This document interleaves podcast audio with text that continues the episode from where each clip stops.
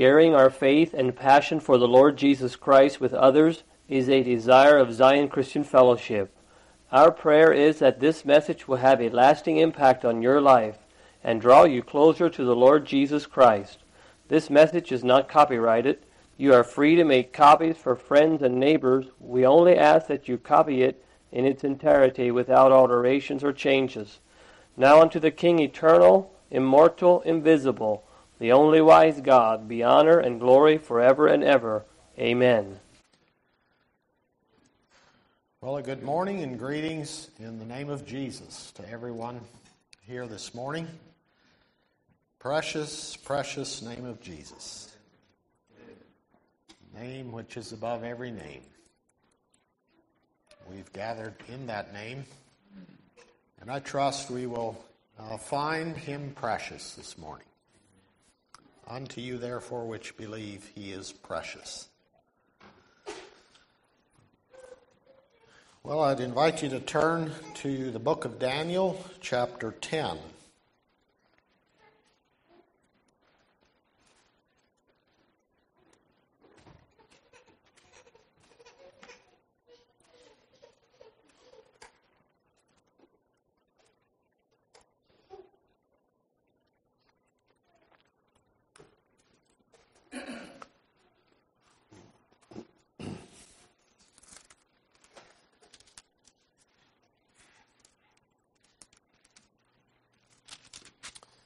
So we're going to read here in Daniel chapter 10.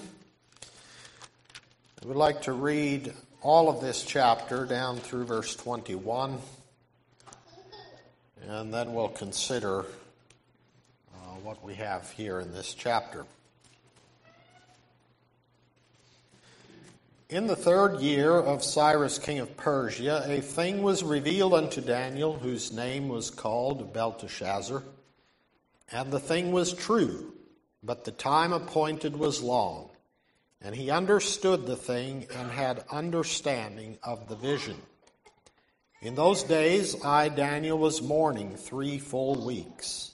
I ate no pleasant bread, neither came flesh nor wine in my mouth Neither did I anoint myself at all till three whole weeks were finished. I'm sorry, three whole weeks were fulfilled. And in the four and twentieth day of the first month, as I was by the side of the great river, which is Hiddekel, then I lifted up mine eyes and looked, and behold, a certain man clothed in linen whose loins were girded with the fine gold of Uphaz.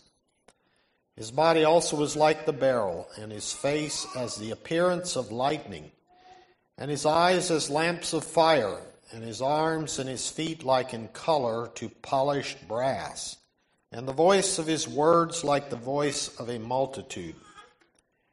And I, Daniel, alone saw the vision, for the men that were with me saw not the vision but a great quaking fell upon them, so that they fled to hide themselves. Therefore I was left alone, and saw this great vision.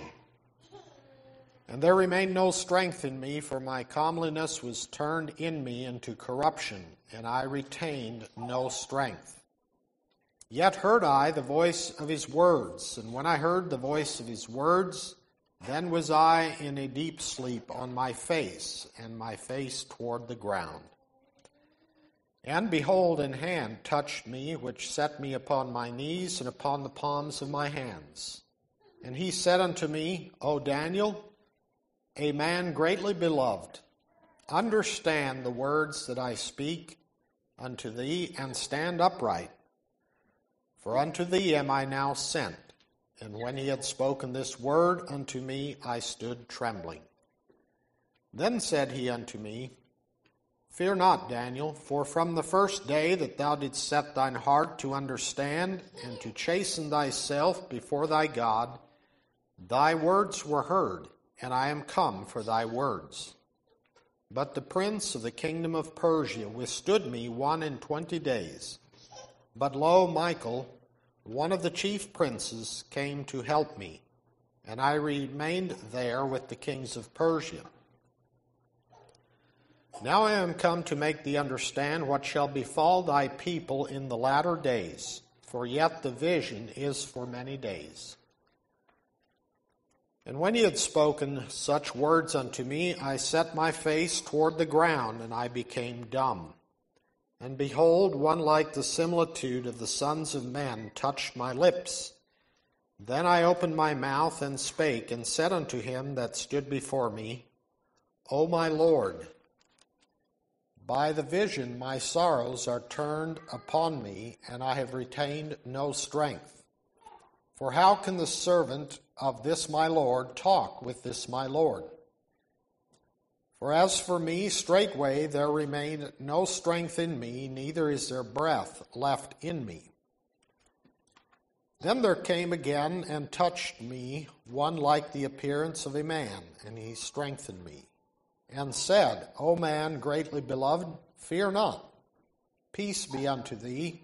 Be strong, yea, be strong. And when he had spoken unto me, I was strengthened, and said, Let my Lord speak, for thou hast strengthened me. Then said he, Knowest thou wherefore I come unto thee? And now will I return to fight with the prince of Persia. And when I am gone forth, Lo, the prince of Grecia shall come. But I will show thee that which is noted in the scripture of truth. And there is none that holdeth with me in these things but Michael, your prince.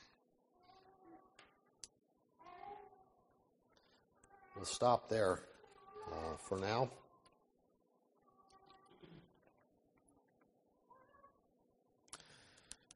So, in this chapter, we have this vision that came to Daniel.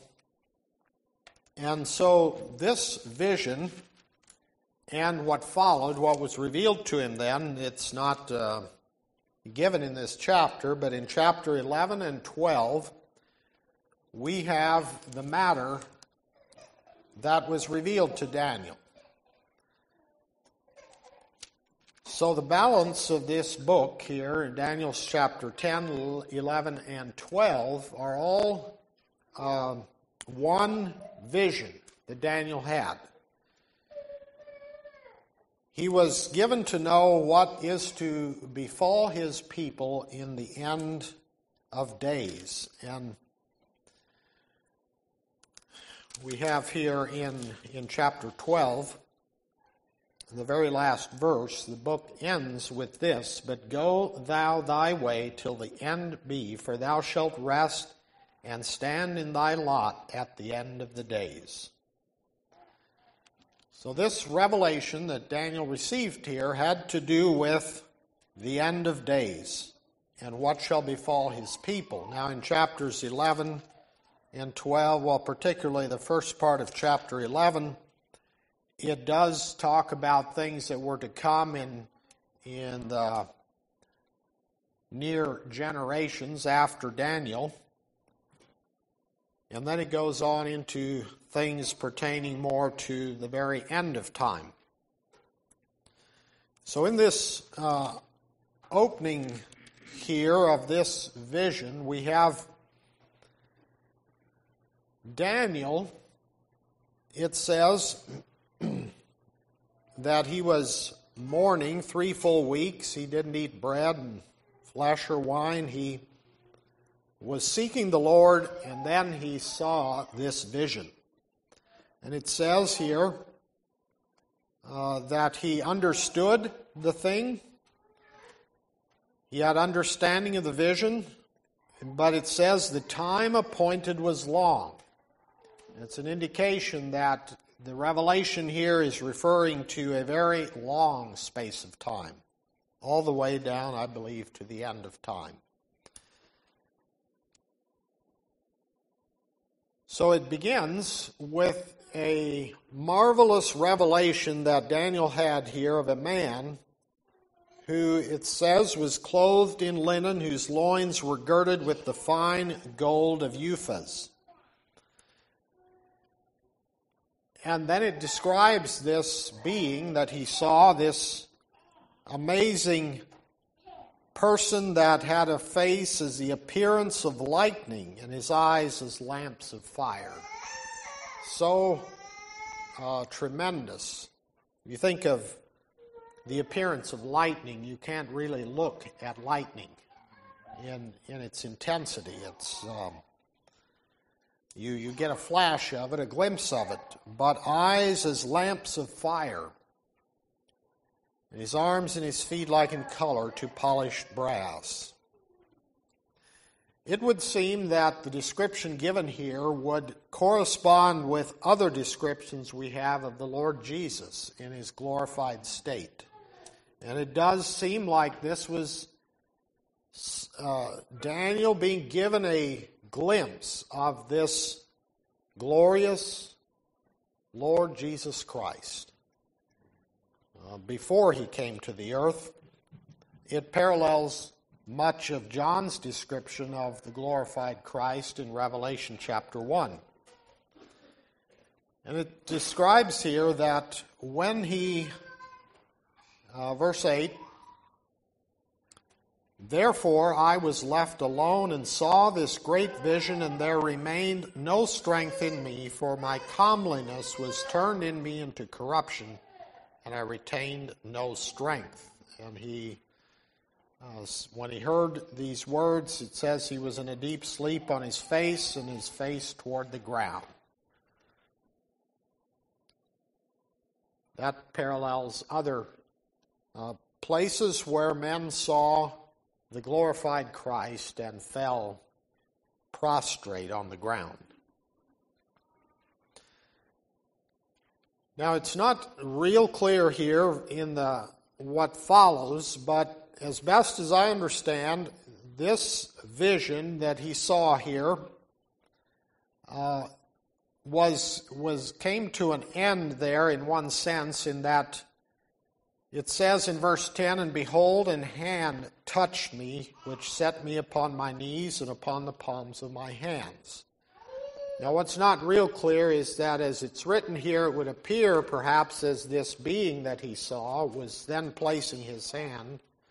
But in the following verses, it would appear that this was a, another being, uh, possibly the angel Gabriel, Uh, because it, it makes reference to things that came before when Gabriel came to Daniel. And so, my understanding of this passage is that he saw this glorified being, which I would believe to probably be Christ in his glorified state. He was given to see some of that.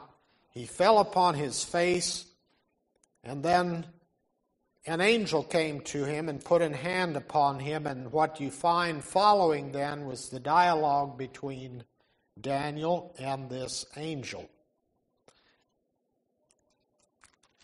And then this angel uh, revealed some things to him. There was some conversation here. We'll look at that a bit as we go along here.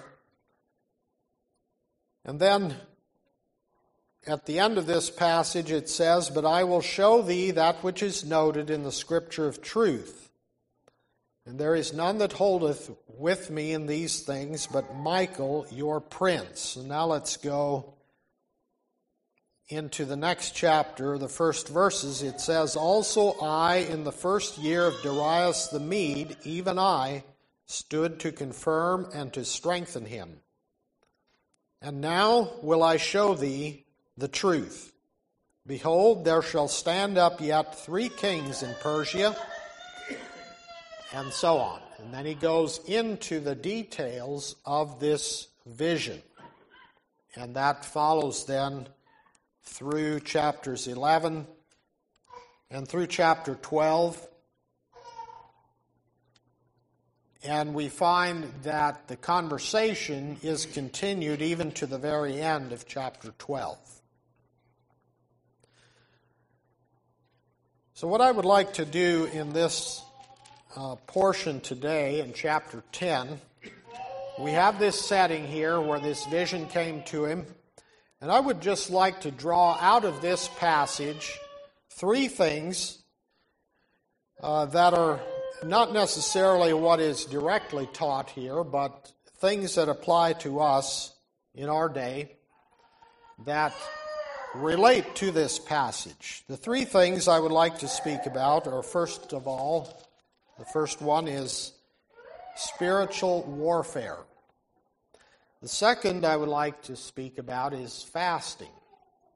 And then the third one would be our position in Christ.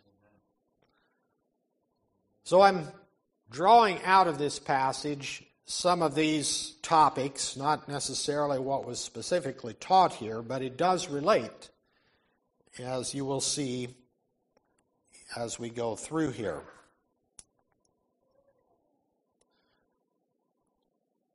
So, on the first point about spiritual warfare, we have in this passage a description of angelic beings and some of their mission. We have here what I believe was the angel Gabriel. And I take that from the previous chapter 9. It says in verse 21 Yea, whilst I was speaking in prayer, even the man Gabriel, whom I had seen in the vision at the beginning, uh, being caused to fly swiftly, touched me about the time of the evening oblation. And the reason I think it was Gabriel is because in chapter 11, the first verse says, Also I, in the first year of Darius the Mede, even I stood to confirm and to strengthen him.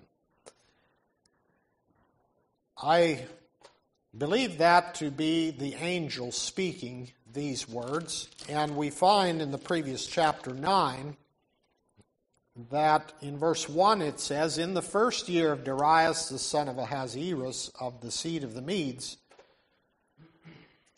which was made king over the realm of the Chaldeans, in the first year of his reign, I, under, I, Daniel, understood by books the number of the years, and so on. And after his prayer, we have the angel Gabriel coming to him. And so, in this vision that he has now, this is in the third year of Cyrus, king of Persia. So there is a good space of time between chapters 9 and chapter 10 in terms of the vision. So now he has this vision in the third year of Cyrus, king of Persia. But in the dialogue, then, it says, Also I, in the first year of Darius the Mede, even I stood to confirm and to strengthen him. And while I don't understand that uh, very clearly. I just take it to indicate that he's making reference to the former visit that was in the first year of Darius the Mede. So that we are most likely uh, considering the angel Gabriel here. The second one that's mentioned is Michael. And he refers there to, in verse 13, but lo, Michael, one of the chief princes, came to help me. So there was a battle there in the spiritual realm where this angel that came, probably Gabriel, was being opposed by the prince of Persia. It says, The prince of the kingdom of Persia withstood me one and twenty days. That would be three weeks. That corresponds to the three full weeks that Daniel was seeking the Lord and fasting. So it would appear that from the time Daniel first began praying, he was the angel came with the message but was opposed by the prince of Persia. And then Michael, uh, the chief prince, came to his aid. We do have Michael referred to again in chapter 12, where it verse 1 And at that time shall Michael stand up, the great prince which standeth for the children of thy people. In the New Testament, Michael is referred to as the archangel, and we also have Gabriel named. These are, I believe, perhaps the only two angels that are specifically named in the scriptures Gabriel and Michael. And so we have both of them here. They are assisting one another it does seem that Michael, also as it says in chapter 12, that he was the great prince, prince which standeth for the children of thy people. It would seem that perhaps Michael had a special connection with, uh, as Daniel calls, my people, the children of Israel. Now, I'm just mentioning some of these details as we consider this matter of spiritual warfare. And some have taken some of the details from this passage and attempted to understand or even teach specific things in relation to spiritual warfare.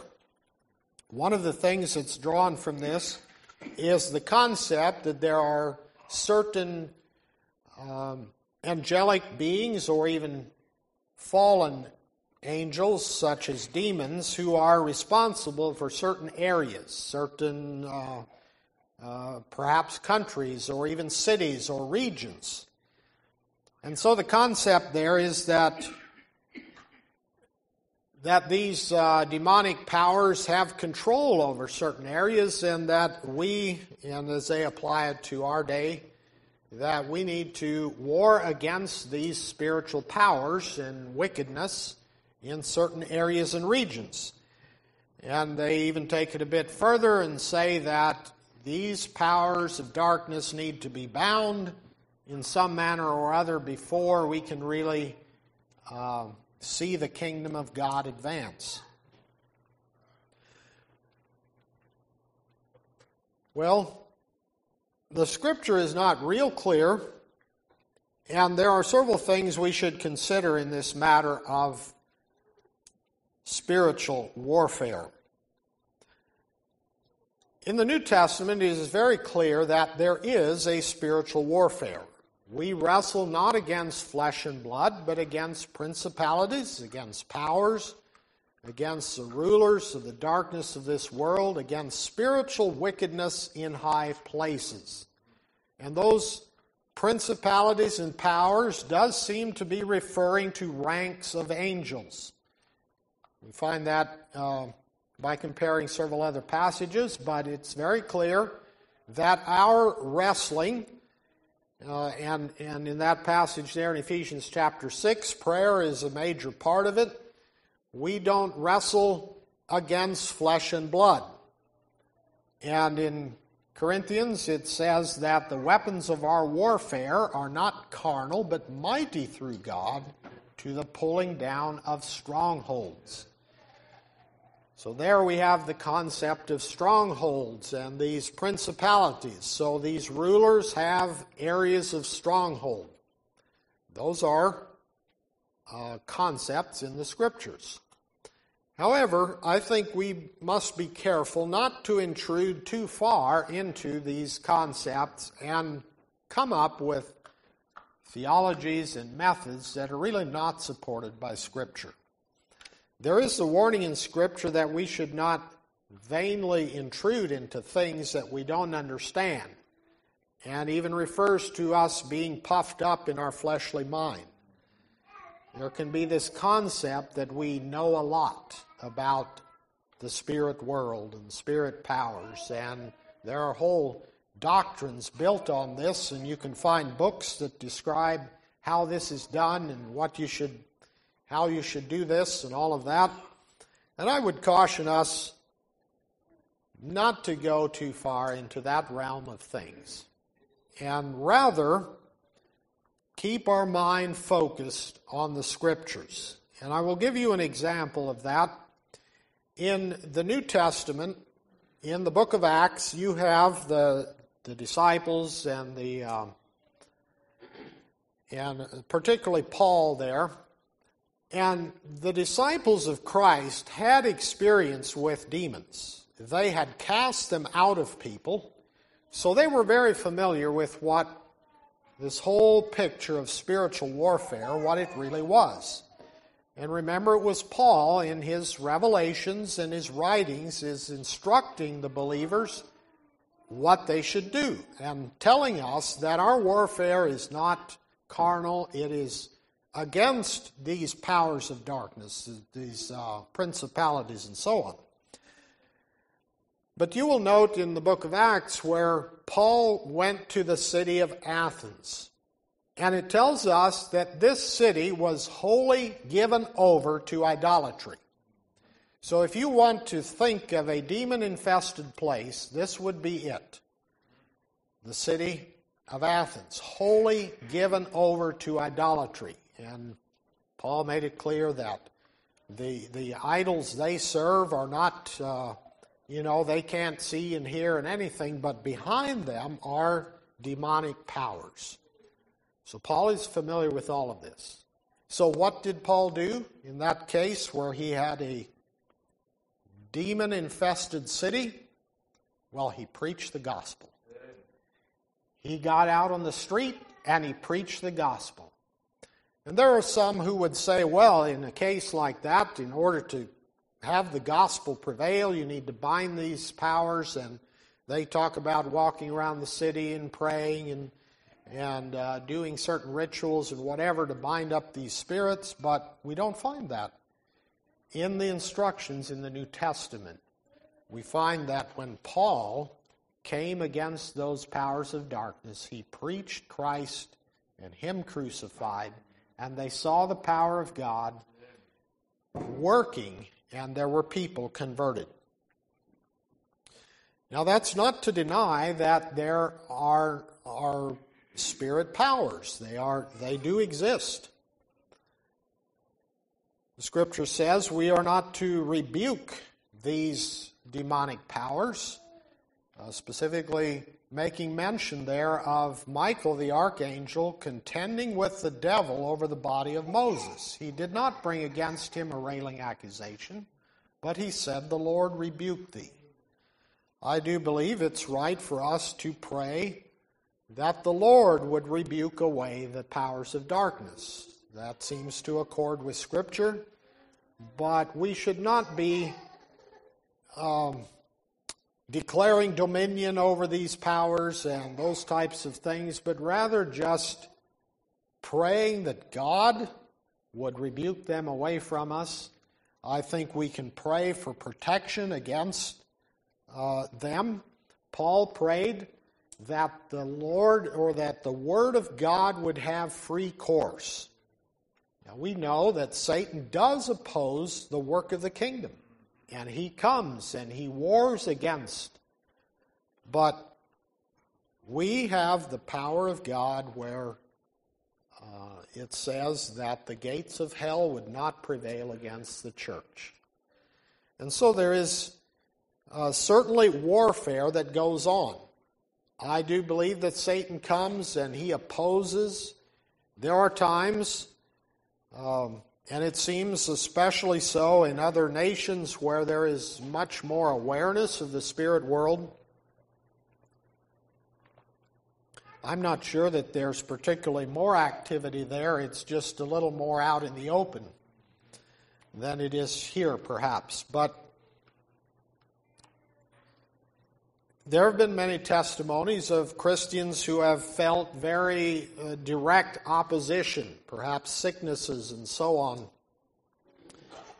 uh, in their efforts to present the gospel. And that is true. I don't think we should deny that or think that it won't happen. However, we put our confidence in the Lord, not in some um, some of man's thinking on how devils are to be um, opposed, but rather by prayer and supplication, we make our requests known to God, and we wrestle in prayer against these powers of darkness. Yes, we pray for God's protection. And then we also resist the devil that he might flee from us.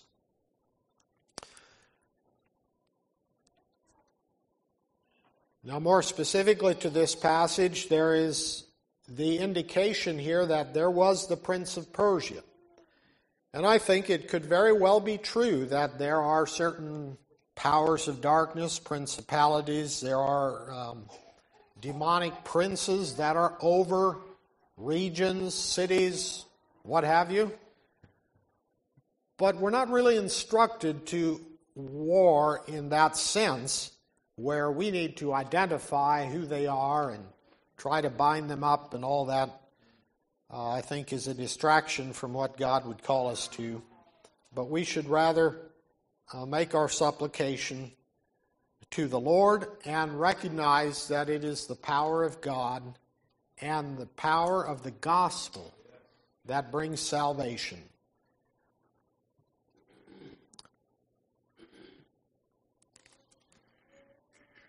Okay, going into the second uh, thing I would like to speak about is fasting. Now, again, we'll only touch on some aspects of fasting. This is not a detailed uh, description of fasting, but several thoughts that came to me in relation to this passage here.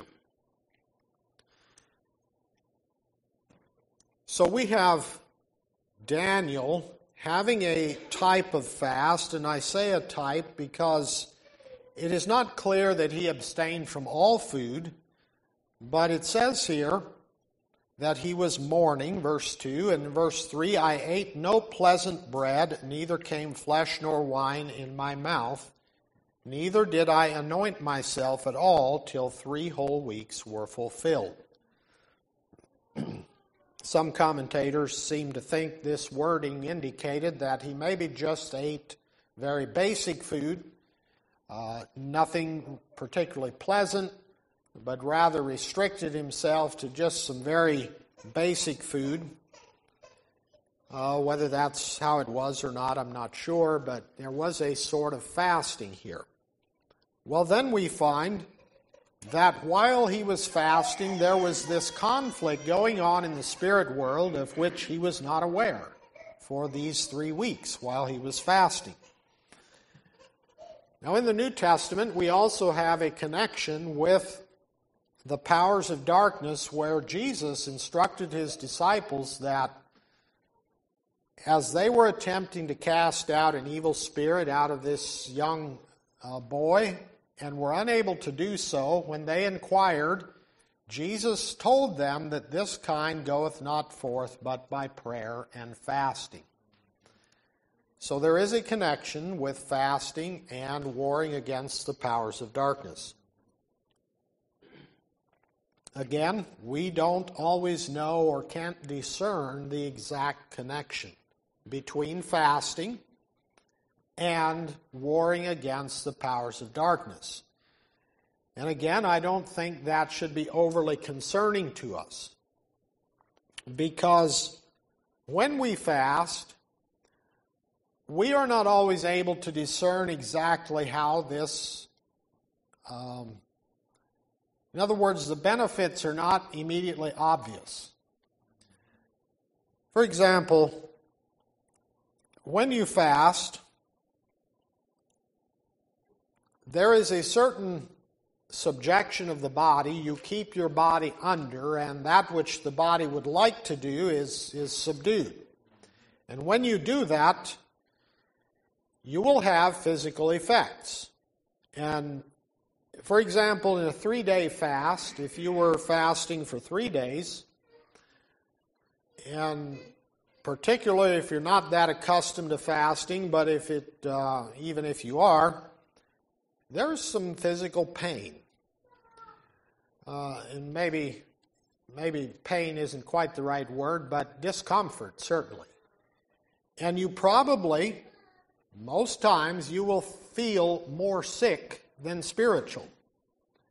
So you might go into this with zeal and think, well, now that I'm fasting, I will feel closer to God and I will feel spiritual. Well, many times you will feel your body resisting and you will feel sick. And you probably will feel more like taking a nap than feeling like praying. And you just have to press through. And realize that this is, this is part of what fasting is about. I remember years ago, there was a young man who was earnest in fasting, and he was, I'm not sure, doing a two or three day fast. And in the second day, and this was over a weekend where there was preaching, and he was really entering in in zeal to pray for the work of God and the preachers and and so on. And at one point, he just said he just feels like there's such an intense spiritual battle. He feels nauseated, and he just he can he hardly finds strength as he's fasting here, and he just felt like it was an intense spiritual battle. Well, I tried to assure him that this is maybe more common than he would think, and that is that when you fast, your body feels weak and it can actually be nauseated and is not particularly a spiritual attack. But I'm not sure whether I was able to reassure him in that or not. But I believe in reality that's how it is. The nausea is probably not just an outright spiritual attack. It's more our body just not really comfortable with with this kind of a discipline. But don't be discouraged. Don't let this feeling of sickness and not being spiritual rob you of the blessing and joy of actually humbling your body and saying, Yes, I will fast. I can say from some of my experience that there are times, at least when, when you're looking at a three day fast, or if it's longer, there are times when your mind tends to clear a bit more and you can actually think better and you can pray better. Uh, but that isn't just automatic or it doesn't come all the time. There are times when you just, like I said, you feel more like taking a nap than, than really feeling like praying. And I believe that's simply our bodies just somewhat, uh, that's, that's the way it is. It's not a spiritual attack, it's just something we need to press through. And you, you may have gone into this fast thinking, well, uh, my mind will be now be clear. I will be closer to God. I will feel like praying. I can have some intense prayer time. Well, there's some just some physical obstacles that that might make it seem like you're not getting through to God. Well, going back to what I said earlier, it is often difficult for us to see the exact or direct correlation between the effect of our fasting and what we are gaining spiritually. And I don't think that should discourage us we should just accept it that God asks us to fast. When you fast, you are drawing nigh to God. Even when you might not feel like it, it is God's method to allow us to set aside what we normally do and draw close to God.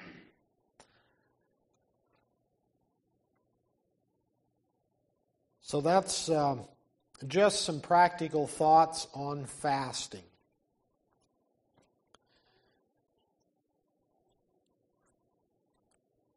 Now, going to the third part of our position in Christ. And what draws me to that is what it says here concerning Daniel. The angel said, And which verse is it here? Verse 11. And he said unto me, O Daniel, a man greatly beloved. And in the previous chapter, uh, where we have Gabriel specifically mentioned as speaking to him, he uses the same expression, a man greatly beloved. Now, are you greatly beloved of the Lord? You know, we tend to think, okay, so Daniel was special here. He was, you know, his experience was uh, so far above mine. And That's true, it, it was. He had revelations that we probably never will. He did have a specific mission uh, that God had called him to, and he was given knowledge and revelations of things to come. We probably won't have that. But I would like for us to think that God does have a place for us in His kingdom. And I fear many times we as, as people of God do not consider well enough where we are in Christ and that we need to find our strength and our satisfaction in Christ. Now, I know there's a lot said these days about uh, self esteem, and, and I don't think we should be focusing on self esteem. I think we should try to understand who we are in Christ. And I I think we would spare ourselves a lot of grief and difficulty if we would settle in our mind this faith and confidence that God knows us. And He has our circumstances well in view. He has not forgotten us. And, and He is there to help us.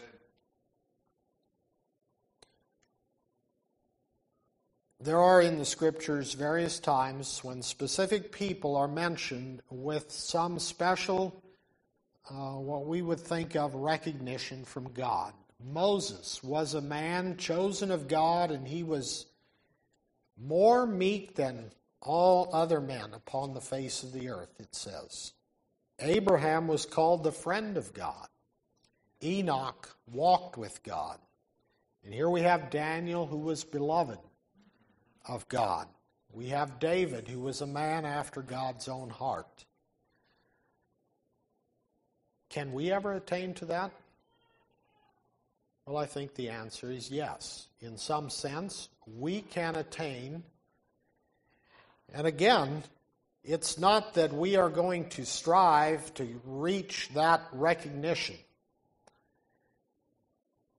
For example, the passages that we were memorizing here in the words of Jesus, he said, When you pray, don't stand in the street corners and don't be making long prayers that you might be seen of men, but enter into your closet and you make your supplication in, in,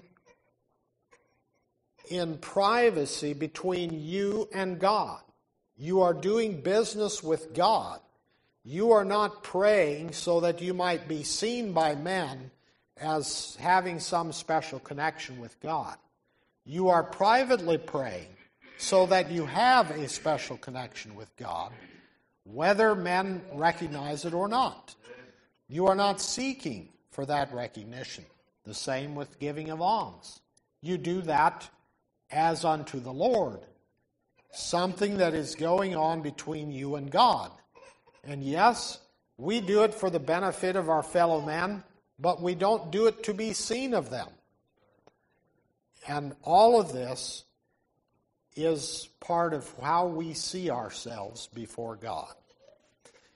If you think that God has forgotten you, and maybe you don't go so far as to say that God has forgotten you, you just feel like he hasn't thought about you for quite a while. What is really going on between you and God? Because if there is a separation between me and God, it's not God who moved, it's me. And if I draw nigh to God, he will draw nigh to me. It's just a basic principle. Somehow there needs to be a settled feeling in my heart that God will meet me when I come to Him. And it's not based on my feelings, it's uh, based on my confidence that in time God will meet my need. Let's think of Daniel here. He was in some kind of fasting and, and some attitude of supplication before God for three whole weeks. Now, think of Daniel's life prior to this. We only have various parts recorded in his life, but the rest of his time he lived for God. We have the glimpse there of him praying three times a day and how he was cast into the den of lions for that. But after he came out of the den of lions, did he stop praying? I don't think so. He just kept living his life day after day, week after week, year after year. He believed in God. And, and the fact that he was greatly beloved of God is not just because he was fasting for three weeks. It wasn't just that he prayed those times when the men were looking and finding fault against him. I believe it was based on a consistent walk with God. That's why God could say that he was a man greatly beloved. And so it is with you. it's very common for all of us at some point or other to feel like life isn't quite what I expected it would be. Somehow, there's disappointments, there's difficulties, there's distresses. For some people, it's a debilitating health problem that is so chronic and so persistent that we just are tempted to think that God has overlooked me. There might be financial difficulties of a persistent nature. There might be broken relationships that just seem to have no answer. But where is God? He hasn't forgotten us. If the very sparrows don't fall to the ground without God seeing it, if the very hairs of our head are numbered, then all of those difficult times are times for us to seek after God and to draw nigh to Him in confidence that I am beloved of God. And I might not feel it today, and maybe if I fast, I might not feel it directly, but you will in time. As you draw nigh to God, God will draw nigh to you. And God has a plan for your life in bringing you through the circumstances that you are called to. If you think of what was it just last Sunday, Brother Dale was preaching about the um, the story of David there, and how he chose five smooth stones out of the brook, and that was a uh, a representation of the Spirit of God working in, in, in David's life. But David didn't look at just the immediate circumstances, he looked beyond. He saw what was going on in the spirit world and he took action. This giant is defying uh, the God of heaven. Well, so we need to find in the daily distresses of our life, we need to find that eternal perspective. That God isn't doing this to punish me, or God is not doing this just to make my life miserable. God wants me to draw nigh to Him. We can look at the example of the children of Israel when they were at the promised land of the spies that went in to observe, there was 10 who came back very discouraged, convinced that this wasn't going to work. There was just no way that they could make it in this land with all the giants.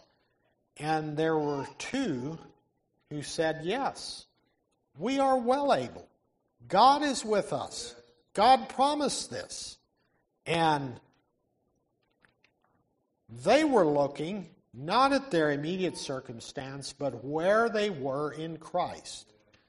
They saw that they were people of God, and God had promised this, and God would surely carry through what He had promised.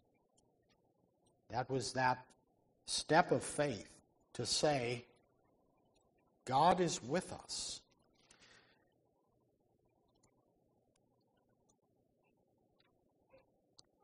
Yes, we have we have circumstances in our life that seem you know impossible. But with God, all things are possible. If God so clothed the grass of the field, which today is and tomorrow is cast into the oven, doesn't He want to clothe your life with uh, with success? Maybe not success as we tend to measure it, but but success in the sense that I, by faith, have drawn nigh to God. I have cast my lot with the people of God. I am pressing into the kingdom. I am walking by faith, and by faith I will lay hold of the promise of God. And God will show himself strong on behalf of those whose hearts are turned toward him. So, could we draw that from this story of Daniel here, where Daniel was a man greatly beloved. I believe it was simply that he recognized who he was in Christ, not some, not in a, in any kind of a self-inflated concept. Rather, he had a very, uh, I think, a humble view of himself, and he did spend time just seeking God, doing this fasting and drawing nigh to God. And God came through. And so God will come through in your life as well if you seek uh, first the kingdom of God. May the Lord bless you with that study.